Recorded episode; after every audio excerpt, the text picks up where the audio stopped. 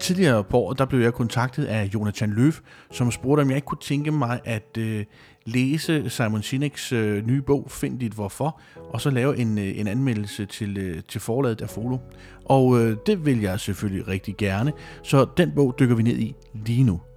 Velkommen til Ledes ud over kanten. Mit navn er Michael Andersen.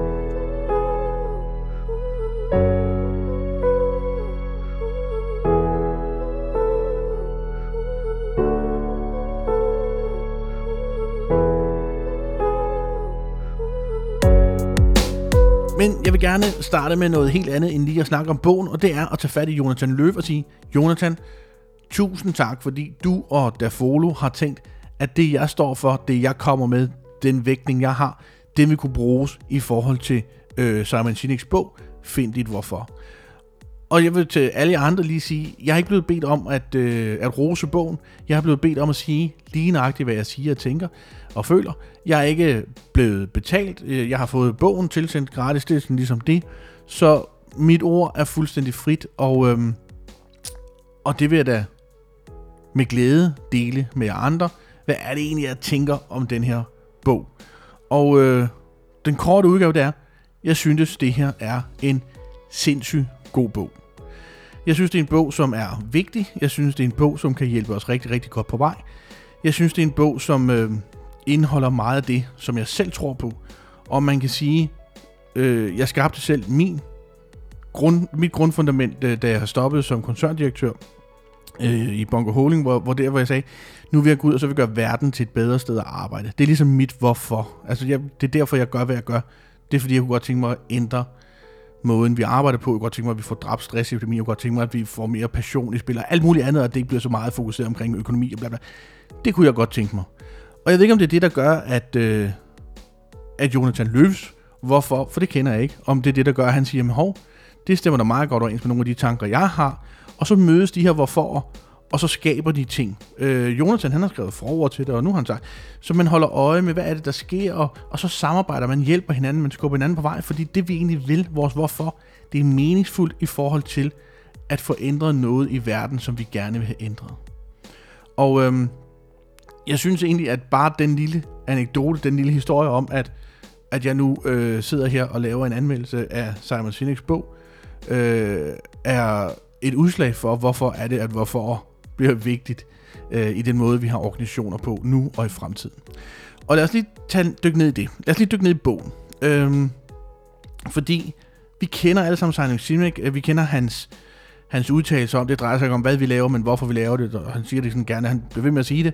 Og øh, hans første bog, som hedder Starter med Hvorfor, en glimrende bog. Hvis du ikke har læst den, anbefaler jeg at læse den, for den forklarer nemlig rigtig meget og rigtig godt det, jeg lige har kort har sagt omkring Jonas Løve og jeg. Øh, og jeg synes, at det er meningsfuldt. Lige at have den med, inden man går i gang med så at finde ud af, hvad er så mit personlige hvorfor. Downsiden ved bogen, det er, at man kunne måske godt have en, øh, en tanke om, at det her det er en selvhjælpsbog, og det er det fanden fløjter mig ikke, jeg banner lige. Fordi det er ret vigtigt, at vi forholder os til, og det skriver bogen også, det her er ikke en selvhjælpsbog, så lad være at tænke, det er det. Og når det er så sagt, bum, videre, så er det en knaldgod bog. Det er en bog, som er god til at hjælpe os med at finde, hvad er det der er vigtigt for mig? Hvad er det for et, hvad er det for noget, hvorfor jeg har i livet? Hvad er det, hvad er det jeg skal, hvad er det, der motiverer mig? Hvad er det, der passionerer mig? Hvad er det, jeg gerne vil opnå? Øh, og, og, og, det behøver jo ikke at være super dybt, dybt, dybt, dybt, dybt, dybt sindigt, men det kan bare være noget, som man bare er passioneret omkring, og som man bare synes er helt vildt fantastisk. Og, øhm, og derfor så synes jeg, at bogen, den hjælper rigtig godt. Både øh, start med hvorfor og find dit hvorfor, er to bøger, som er forholdsvis nemme at komme igennem. Find dit hvorfor er lidt tungere, øh, fordi den kræver, at vi rent faktisk sætter os ned og reflekterer. Der er en, en række super gode spørgsmål, super gode værktøjer, som ligesom sætter os i stand til at få afdækket, hvad er det, hvad er det for noget, hvorfor vi sidder og arbejder med. Og, øh, og det synes jeg er værdifuldt. Men vi skal tænke, tænke. Vi kan ikke bare lige komme med et hurtigt svar, lige at skrive ned og så videre. Det vil ikke hjælpe os, og det vil ikke give bogen den værdi, som den rent faktisk kan have. Så det er et spørgsmål, om man faktisk skal ture, sætte sig ned og tænke, tænke. Og det gør bogen lidt tungere.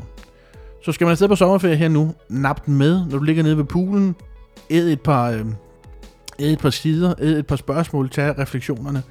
det er i hvert fald det værd. Og øh, jeg synes, det er en knaldgod bog. Og jeg er glad for at øh, have fået lov til at læse den. Øh, uanset om jeg blev bedt om at anmelde leg, så havde jeg jo nok øh, købt den alligevel, for jeg synes start med hvorfor var rigtig god. Nogen vil måske anklage den lidt for øh, ikke at have en masse øh, akademiske referencer og tyngde på den bane. Det bekymrer nu ikke mig så meget. Øh, og det gør det ikke, fordi at øh, når jeg sidder med den, så er den meningsfuld for mig. Når jeg sidder og læser den, så giver den mening. Og så syntes jeg faktisk, at øh, når jeg læser den, så kunne jeg faktisk godt trække en række akademiske linjer hen til den, som gør, at den, den godt kan underbygges. Så, så det synes jeg simpelthen ikke er en bekymring. Det kan være det, der gør, at man ikke skal give den øh, fulde 6 stjerner, hvis jeg skulle give stjerner. Øh, det kunne være det, der gør, at jeg kun giver den 5. Men fem stjerner, det skal den i hvert fald også have. Jeg synes, det er en god bog, øh, Simon Sinek har begået, og øh, tillykke med den, Simon.